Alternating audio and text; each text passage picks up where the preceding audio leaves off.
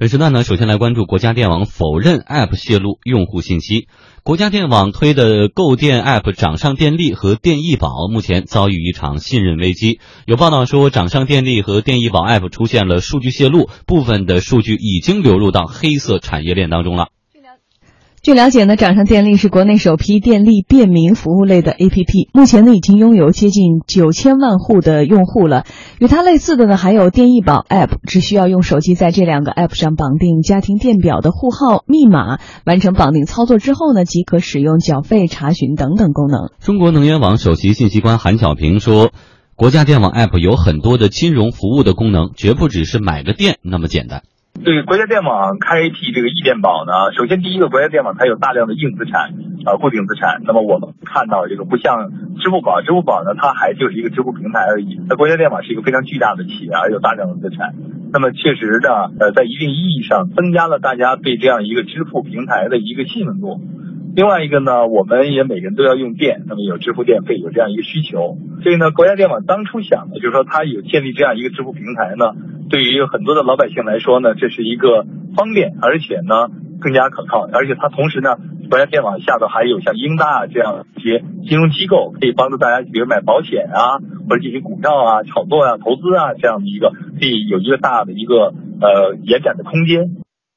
然而，有报道说，据知情人士透露，在掌上电力面向消费者推广的过程当中，用户的信息开始从各地的供电公司流出。因为电网对员工有着规定任务量，比如说一个月一个供电所要完成一万的绑定量等等。因此呢，在 App 推广开始，淘宝等平台就出现了大量的提供掌上电力绑定的店铺，专门提供关注、注册、绑定掌上电力的服务，使这款 App 的用户量迅速得以增加。知情人士还说啊，由于掌上电力 App 要求用户使用手机微信注册登录，并且呢用手机或者是微信号绑定家庭电表的户号密码，而地方供电公司呢会向淘宝店主提供消费者的客户编号、查询密码，甚至是详细的地址。这样一来啊，用户的姓名和家庭地址等真实信息呢就大量的流入到了店家手中。很多店家呢本来就在做着互联网黑灰产业链的生意，他们很快就会把信息倒卖出去。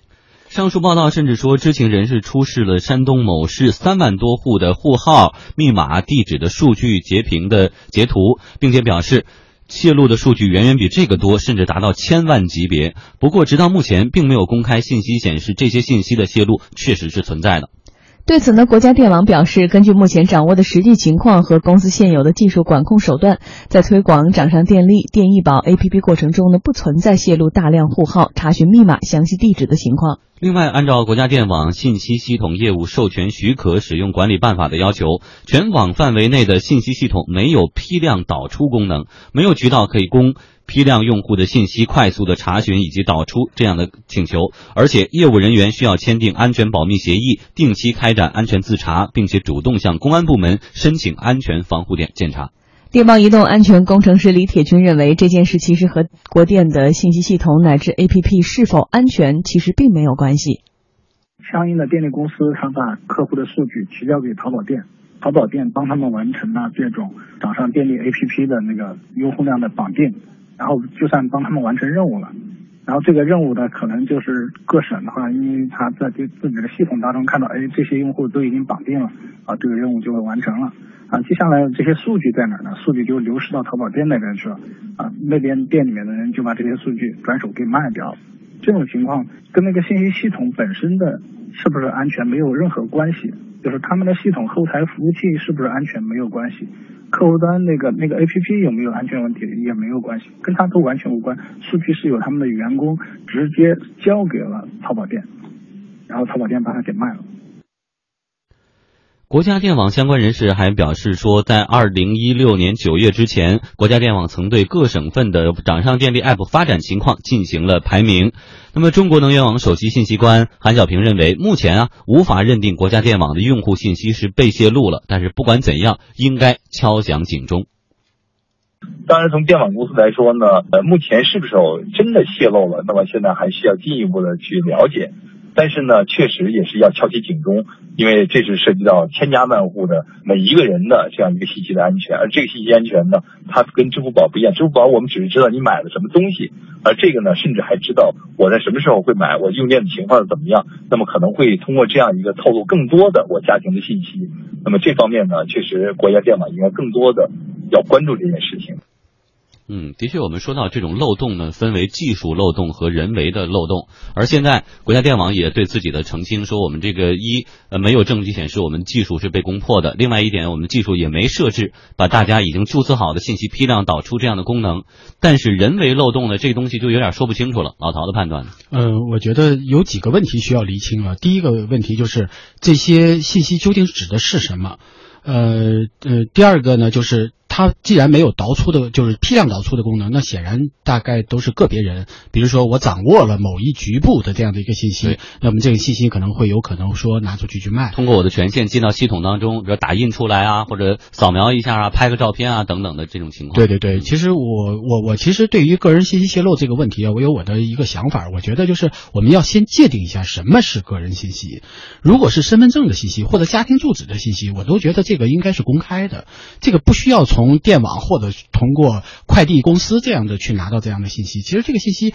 理论上是应该是公开的，因为公安系统它是有一个查询功能的，你花几块钱就应该能够查到这样的一个信息。这个信息的公开有一个好处，第一是减少了这所谓的去购买，另外一个就是减少了有可能出现这种比如社会交易成本上升这样的一个事儿。如果我在社会上。交呃去进行交往的过程当中，我不能够确定一个人究竟从哪儿来，我觉得这个确实是会提升我们社会交往的成本。另外一方面，我就觉得第一是要严厉打击，因为对于信息的倒卖这是犯法的。第二，我觉得个人信息当中的，比如说健康信息或者是财务信息，这个应该是保密的，这个应该由个人有严格的保密措施的。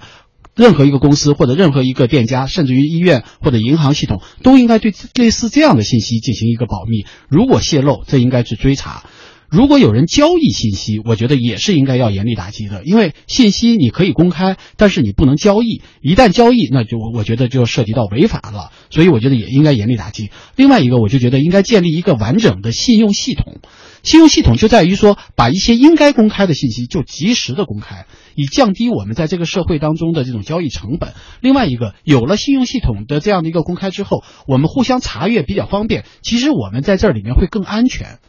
如果你所有的东西都是隐瞒的，反而是那些有意作案的人，或者说犯犯罪的人，不是内部员工，就是想犯罪的人，他还希望是隐瞒的。如果你全部都公开了，实际上我查阅一个很方便。比如说，我拿到一个一个特殊的一个号码，说这个信这个电话号码给我发一个需要汇款的短信，我如果很容易能查到这个号码究竟在哪是谁，那我不就安全了吗？但是老百姓的信息如果是公开的，你的身份证信息、你的住址信息，然后这些又能够连通互联网，再有一个大数据库，大家谁都可以搜索对方的话，那大家不是在透明的情况之下那有什么关系呢？你住在哪儿有什么保密吗？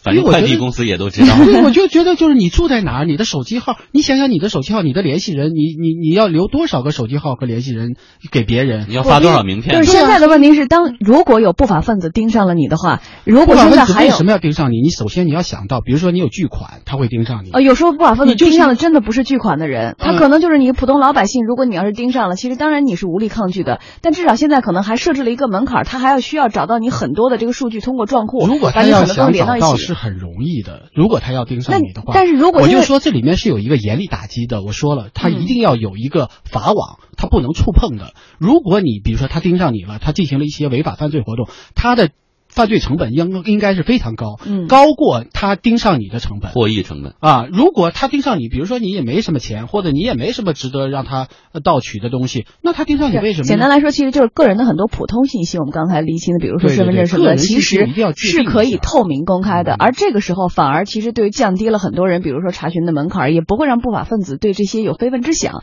但是很多私密信息，就像我们这两天，其实大家为什么就是寒蝉若惊或风声鹤唳，就是因为。所有的信息都可以查阅了，而且是打包。我们昨天还在说生命大轨迹嘛，就是你所有的住房、银行卡的余额，甚至你住院、你的保险，你所有的信息都可以查阅的时候，那可能是有问题。还有人帮你整理财务信息，一定要财务信息和健康信息。我我觉得这个属于个人隐私信息，这个应该是需要保密的。呃，特别是银行密码，那显而易见的。但是现在其实有很多的这种层层关卡，即便他拿到了你的账户信息，他也未见得能够取出这些钱来。所以其实我们不用太担心，我们这个社会已经是铜墙铁壁了，我们互相之间的交际成本已经是非常之高了。所以我们在这方面其实可以稍微的放松一点。你说我我经常会听到受骗的信息，其实确实很多时候我们正是因为太过于紧张，比如说很多人受骗是因为说有个人给你打电话说你的信号银银行信息泄露了，所以你要赶紧把钱转过去。其实这就是因为你太过于紧张，你知道他早晚要泄露，结果终于泄露了，对，终于泄露了，你反而很高兴，然后你把钱转给骗子了。所以有的时候我们一定要想到，社会如果很安全，其实我们出去交往，社会交易成本就会降低，我们就不用有这些担心，因为有警方帮我们维护着我们的所有的信息的安全。嗯，我们继续来关注这一场信任危机。那么淘宝方面的相关人士啊，也告诉天下公司，他们应国家电网的要求，将这些帮刷量的这些淘宝店铺已经下架了。下架的原因，因为它这个这种带绑定跟带跑腿之类的帮扶的那个呃服务是差不多的，所以它没有违反国家的法律。所以呢，我们是接到国家电网的一个通知，呃，国家电网要求我们去做一个监管之后，我们才去做的。中国能源网首席信息官韩小平表示，这次事情之所以引起这么大关注，主要是因为电易宝 APP 推出的时候，曾经就有传言说他要屏蔽微信和支付宝。在互联网业务方面，国家电网还是新手，需要学习的东西还很多。当年国家电网开辟这个平台的时候呢，曾经有一个说法，就是说它一旦开辟以后呢，要把微信和支付宝关掉，当然也引起了大家的一个反弹。所以在一定程度上呢，就是也在讲。电网呢也要注意到，就是说搞互联网，你们一定要对用户要是非常的友好，而且要通过一个竞争来实现你的服务的优质，而不是靠垄断把别人关闭掉。那么在今天呢出了这个事情以后呢，那确实可能呢大家就更加关注了。如果原来呢没有这样一个说要关闭微信啊或者是支付宝呢，可能还不至于引起那么多的关注。所以呢今天呢大家对这个事情的关注度就变得非常的高。但是呢这个平台已经建立了。那么我们就要这个有好的服务意识，而有更多的服务产品，或者让大家使用更便捷是最重要的。当然，更重要的现在大家就是关心的安全问题。